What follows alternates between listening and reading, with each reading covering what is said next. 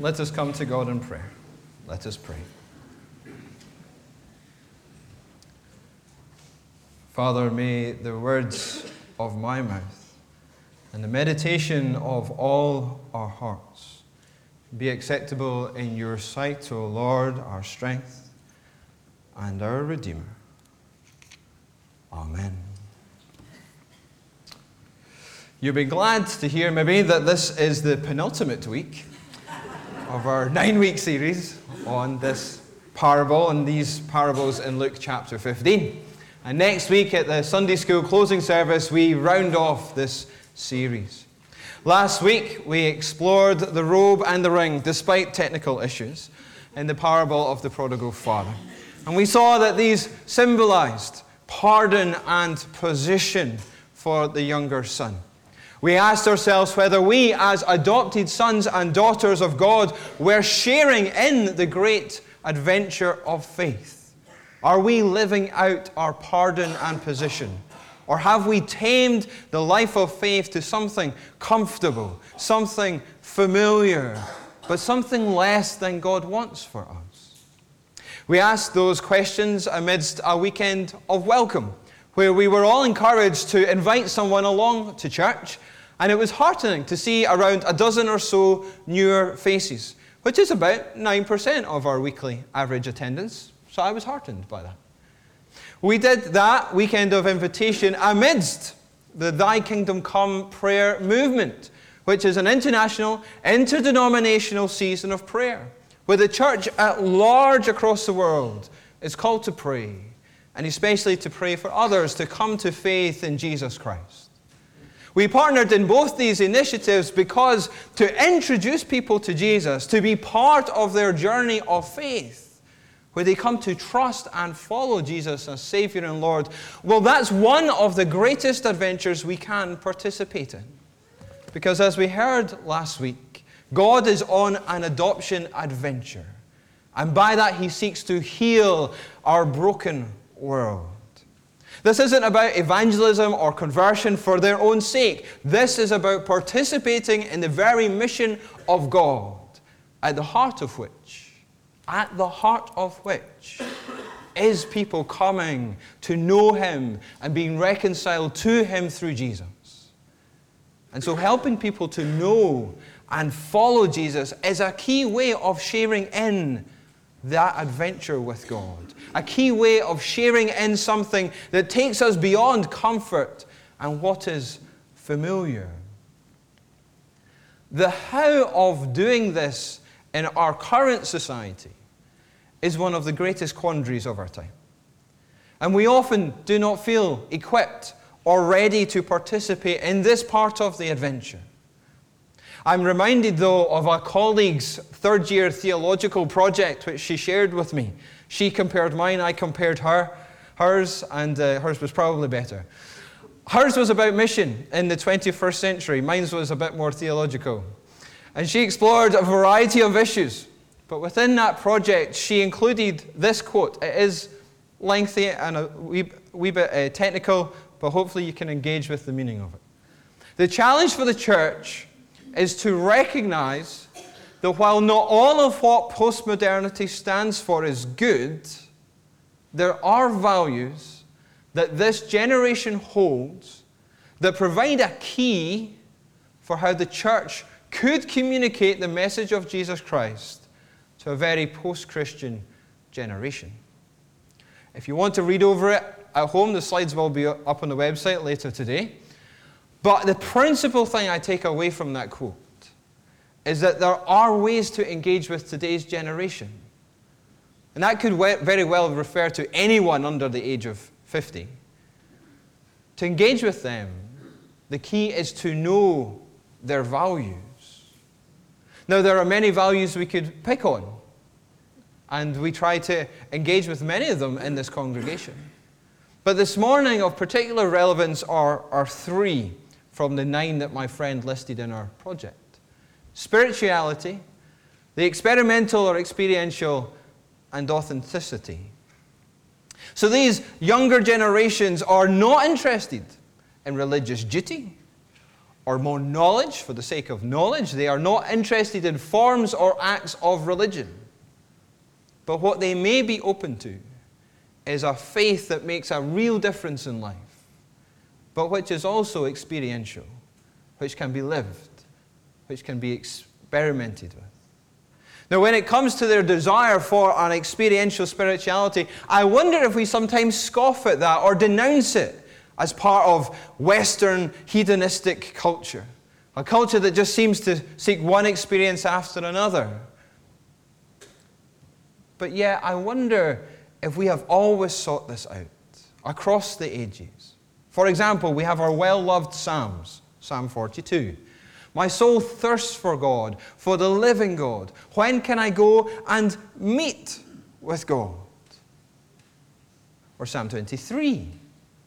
The Lord is my shepherd, I lack nothing. He makes me lie down in green pastures. He leads me beside quiet waters. He refreshes my soul. He guides me along the right path for his name's sake.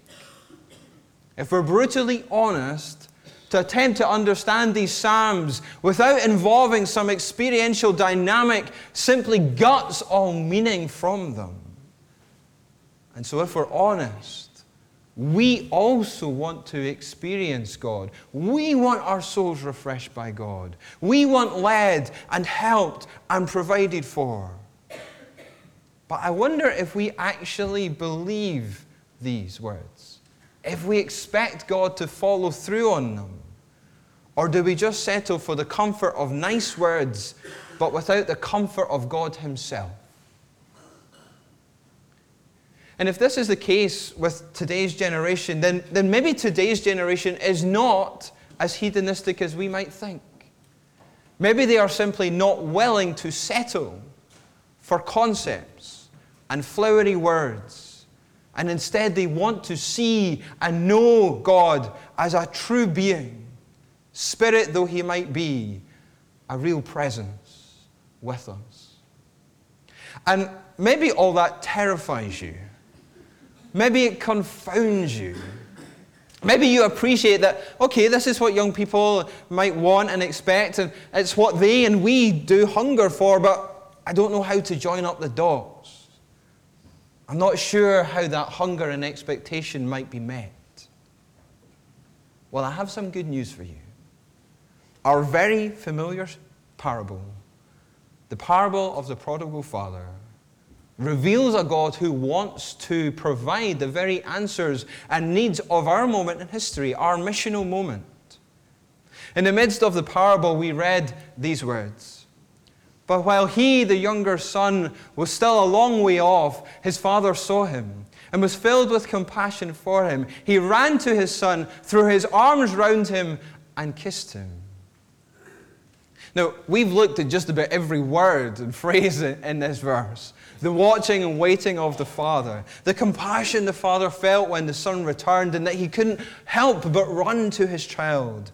And we have looked at what comes after this the robe, the ring, the response of the elder son.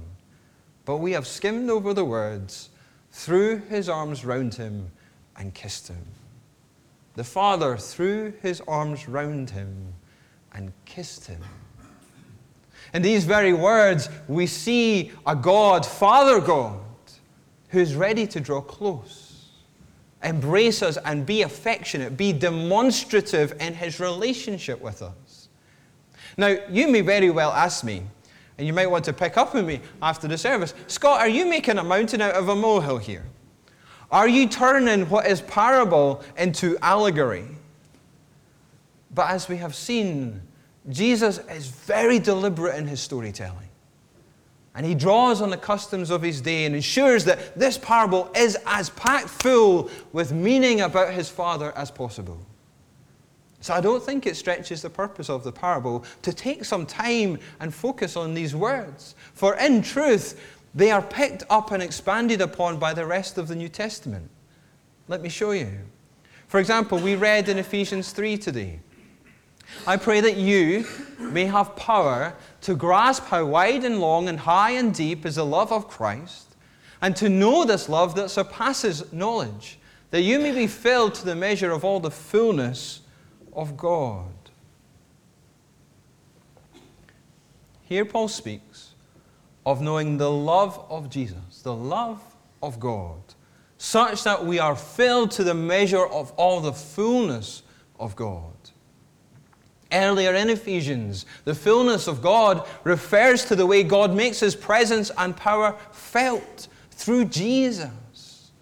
And so, in experiencing Christ, Christians experience the fullness of God, his presence, and his power. Paul is praying that they will experience a greater measure of the divine presence in their lives, such that they partake of God's very own being and become like Him. Now, as Paul makes clear and elsewhere, this is an ongoing process, but it is experiential nonetheless. And we tend to gloss over those nuances and uncomfortable truths. However, once again, we see a God who is ready to draw close, embrace us, and be demonstrative in his relationship with us.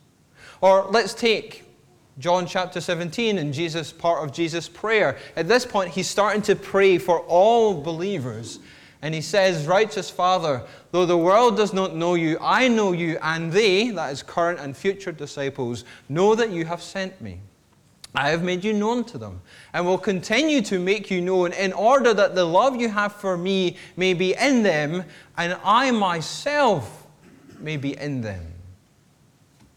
Again, we must gloss over or twist these words if we are to take away any sense of God being close, embracing us, or being demonstrative in his relationship with us.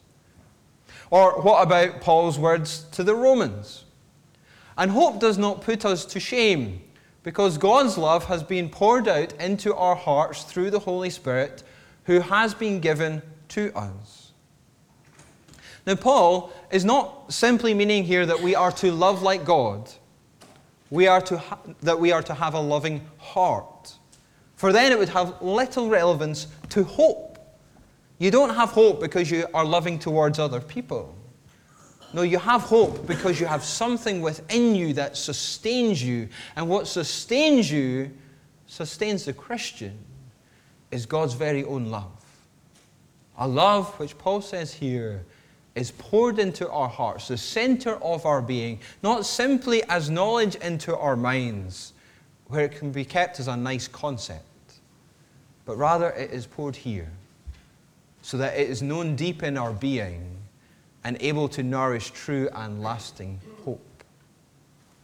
So, once again, we see that the wider teaching of the New Testament is of a relationship with God where He draws close, He embraces, He is demonstrative. He is not distant, He is not cold. He is the Father who threw His arms round the younger son and kissed him.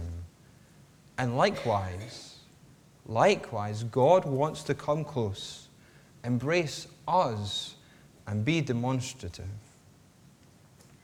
Jill and I were married at the age of 22. She looks as gorgeous as ever. I have slightly less hair, but I'm still just as fit, honest. And um, we were engaged at 21. Uh, we were engaged in Paris. And uh, I had talked to her dad and asked for his permission before we went there. And uh, I'd pretty much made the promise that we would wait until after university to get married, John. Uh, Jill's about to go into her final year. That wouldn't be sensible. Um, I've still got two and a half years of uni to go, um, so we'll wait, year and a half or so. So we get engaged and we come back home, and lots of celebration and uh, encouragement. And uh, Jill and I are mulling over when do we get married? Is it a year and a half's time once you finish uni? Is it sooner? And probably because we were quite young, we're keen on the sooner option. And uh, so we're, we're, bouncing things around and we're really wrestling with it. We're not sure what to do. And so one night, I, I can picture it. We're sitting uh, in um, the kind of Morningside area just outside my flat where I was a student. And we decide to pray. It's probably about nine o'clock at night. And we begin praying, and all I can tell you is that the atmosphere changed. It felt like God just descended, it was palpable. And in the time, that prayer time, we're just praying out loud together, and um, it felt like there was this brick wall in front of me if, I was to if we were to push forward with going for six months. That there was just this brick wall, and it'd be, if you do that, Scott, it, it, it's not with me. You're, you'd just be hitting a brick wall. Uh, and so I shared that with Jill, and we're talking it through, and, and there's a real sense of feeling gutted with that. that oh, don't want to wait six months. Don't want to wait a year and a half. I wanted to be six months. And we continue praying, we continue talking, and we reach that point where we realize actually, God, we, we need to submit our agenda to your agenda, God. And whatever you say, we'll go with. If it's six months, if it's 18 months, we'll go for it. And in that moment, something changed. Because we carried on praying, and it felt like that brick wall was now gone. And what I think was happening in that moment was God was saying, actually, go for six months. I'm, I'm with you in that. But the key thing you need to do is submit to me and not just make this decision on your own because you're going to need that for the rest of your marriage. And 14 years later, I can testify to that. Um, we have had to submit to the Lordship of God again and again. So the brick wall disappears, and we feel that God's blessing is on us to get married for, in six months' time. We go back home, talk to our parents. They're not overly keen on the idea. Um, just about opposing it almost. Um, but we, we go ahead and do it. It is seven days after my birthday on the 2nd of September, so I can count my fingers. Uh, so it's nice and easy to remember. And uh, so we get married, we have a great day, and Jill looks gorgeous, and I've got more hair. Six, seven months later, two of Jill's grandparents die within a month of each other, one on each side of the family tree. And they would not have been there if we had waited and we would not have the memory of them participating in that. They, it would have been a real, a real detriment to, to that day. And uh, I remember Jill's mum turning around shortly after their death and saying, I'm glad you got married when you did. I'm glad you got married when you did.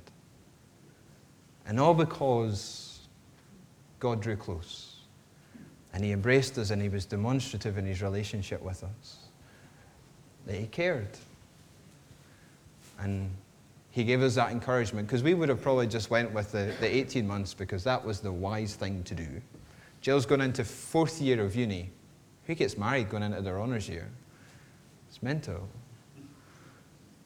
But because we knew God was in it, we went for it. And it was fine. Father God draws close. He embraces us, He demonstrates His love to us. And, but how does He do that? And how will today's younger generation come into that experience of God where they, of what they yearn and expect for? Well, whether it be Ephesians 3 or Romans chapter 5 or John's Gospel from chapter 3 to chapter 20, in all these places and in every portion of the New Testament, it is by the person of the Holy Spirit that we are given help to know Father God's love, to know his nearness and embrace. Romans 5 was maybe the most succinct from our examples today. God's love has been poured into our hearts through the Holy Spirit who has been given to us. Notice a few things here. Paul refers to the Holy Spirit who has been given. Who? A person. It's easy to slip into referring to the Spirit as it because we're tempted to think of the Spirit as a force or an energy or some kind of ghostly presence. But the clear teaching of the Scriptures is that the Holy Spirit is a person. The Holy Spirit is God's personal presence amongst us. He is one of the three persons of God Father, Son, and Holy Spirit. One God, three persons. Notice what else Paul says here that the third person of God, the Holy Spirit, has been given to us. Has been given. As in, this has already happened. You maybe didn't realize that when you signed your name on the line, becoming a Christian, but you have been given the Holy Spirit. And it's been given to us, to any person who claims the title Christian and Jesus as their Savior and Lord. If you claim to be a Christian, the Holy Spirit, the personal presence of God, has been given to you and resides in you, in your heart. You are now a living temple of God's presence, as Paul says to the Corinthians. So, why am I laboring this point? Well, as we have seen, the Holy Spirit is the means by which Father God helps us to know His love, His nearness and embrace. This is given, as we have seen, to each and every Christian. And so, to each and every one of us is given the means by which to know the Father's love, to know His nearness and embrace, just like the younger son. And it will be by that same Holy Spirit, the third person of God, that the Father's love, His nearness and embrace will be imparted to those younger generations who want a faith that is more than mere words on a page or good morals and religious duty. But here's the thing can we each speak of knowing the Spirit's work in our lives? It doesn't have to be a story like mine, but can we each speak of knowing the Spirit's work in our lives? For young people today, it isn't enough to point to an old book and claim it as truth. As the old example or phrase goes, you might be the only Bible they read. What are they going to see and hear from you? They want to know that these words, these old, old words, have come alive in your life. They want to see and hear them in reality, not just in black and white on a page. I came across a helpful illustration this week. A story is told of a father during the Second World War. As war broke out in 1939, his wife gave birth to their first child, a son. Not long afterwards, the father went off to fight in the war. He was away for more than five years. During that time, the child grew up without ever knowing his father personally. His mother, trying to keep his dad's memory alive, would engage in a ritual every evening at bedtime. She would say prayers with her child and then invite her son to kiss daddy goodnight. A photograph of his father stood on the mantelpiece on the other side of the bedroom. The boy would get out of bed, walk across the floor, climb onto a chair, and then kiss the photograph of his father. After the end of the war, the dad eventually came home. The boy was now five or six years old, and there was a rather strange and awkward meal with his wife and child on his first evening home. At bedtime, the three of them went upstairs and said prayers. The mother, as she had done faithfully for the previous five years, invited her son to kiss his father goodnight. The boy promptly got out of bed, crossed the floor, climbed onto a chair, and kissed the picture. What's the lesson for us this morning? It's this don't settle for second hand relationship. Don't settle even for second hand religion. We should and must pursue a real relationship with God, a real, authentic relationship with God by His Holy Spirit, the third person of God, His very presence amongst us. Because a dynamic life of faith is not meant to be the reserve of the few who can write books and amass fortunes. A dynamic life of faith, where we know the Father's love, nearness, and embrace, is meant to be the bread and butter of all God's people. For the Holy Spirit has been given to one and all who claim Jesus as Savior and Lord. And so the Holy Spirit is there ready to lead us into the Father's embrace. And if we want to help the younger generation see that the Christian faith meets their hunger and expectations, then we must be ready to share our own stories. Our own stories of faith and interaction with this living God who is Spirit. And be ready to point them to Him, to the God who is ready to draw close, embrace them, and be demonstrative. Now, there probably isn't a quick fix to this. It's going to take time. And it will take some learning and maybe even some unlearning of previous ideas. It will likely involve us going deeper in our own faith, in our own journey with God, of being willing to admit Surprise, surprise, that there's more to God and the life of faith than we ever imagined and possibly have ever experienced. Imagine if you've experienced and know everything about God already. Makes God a bit dull, does it not? Come on, there has to be more. And thank God there is. And to help towards that, uh, the discipleship team are planning an alpha course for the autumn session, beginning on the 18th of September and running to the end of November. The Alpha course is a great way to explore or re explore some of the core aspects of the Christian faith.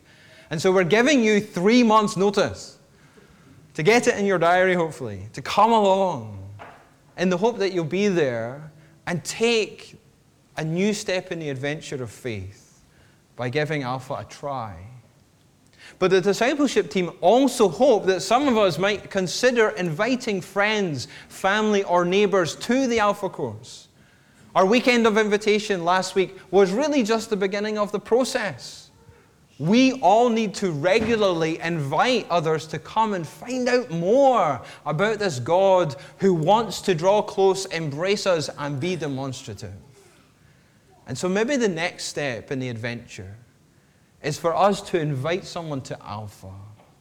To invite someone to come see that the hunger and expectation they have of God can be found in this God who has revealed himself as Father, Son, and Holy Spirit, and who is ready, so very ready, to throw his arms round and embrace all who return to him. May it be so. Amen.